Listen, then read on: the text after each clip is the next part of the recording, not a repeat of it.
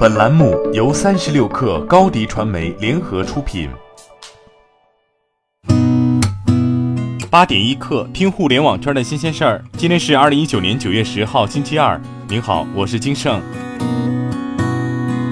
三十六氪获悉，天眼查数据显示，九月五号，浙江阿里巴巴小额贷款股份有限公司发生工商变更，马云卸任法定代表人、董事长，由蚂蚁金服集团数字金融事业群总裁黄浩接任。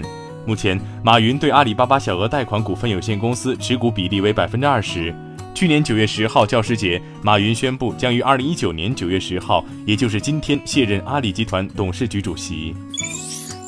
小米第二部五 G 手机即将上市，定名为小米九 Pro 五 G。这是小米在国内发布的第一款五 G 手机。在五 G 手机扎堆的下半年，小米选择了无线快充作为这款手机最大的卖点。小米九 Pro 五 G 同时兼具三种快充功能：高速有线充电、高速无线闪充以及无线反向充电。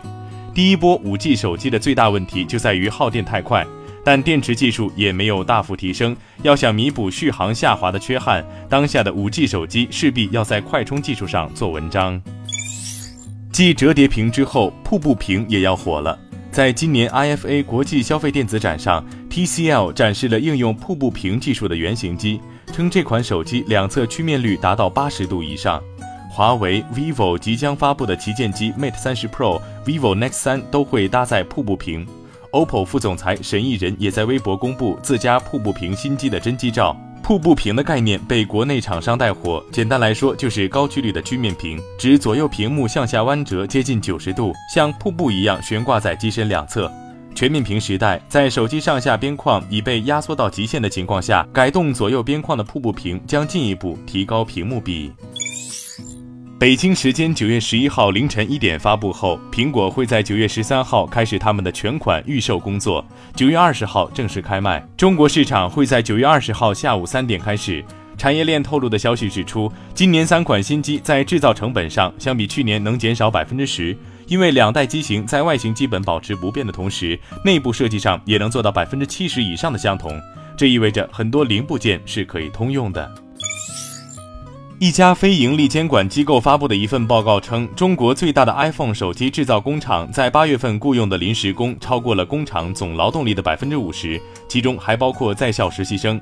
中国劳动法规定，临时工数量不得超过总劳动力的百分之十。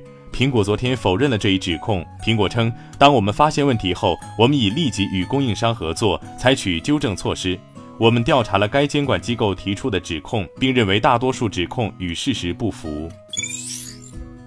在昨天举行的乐视超级电视品牌沟通会上，乐视集团 CEO 谈到了乐视超级电视的回归以及未来的产品规划。他还表示，融创文化不会出售乐视超级电视，而现在乐视超级电视的新品也将以季度为周期进行发布，以增强竞争力。他称，我们的乐视超级电视受到乐视系资金的影响，从年销量六百万台开始下滑，但是我相信它还是能回到应该属于它的位置。近日，马斯克在 Twitter 上回应粉丝提出的电动皮卡发布时间时说，十一月推出的可能性极大。特斯拉的电动皮卡一直备受期待，性能和设计等方面也已经有了不少小道消息。性能上，最佳情况下，皮卡的续航里程能达到六百四十到八百零四公里，可以拖动十三点六万公斤左右的货物。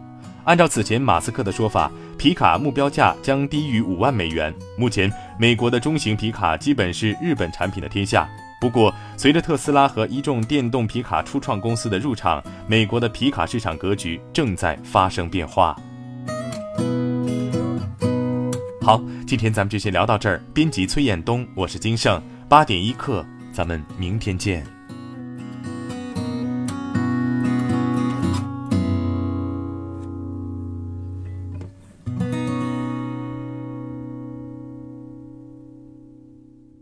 欢迎加入三十六氪官方社群，添加微信 baby 三十六氪 b a b y 三六 k r，获取独家商业资讯，听大咖讲风口，聊创业，和上万客友一起交流学习。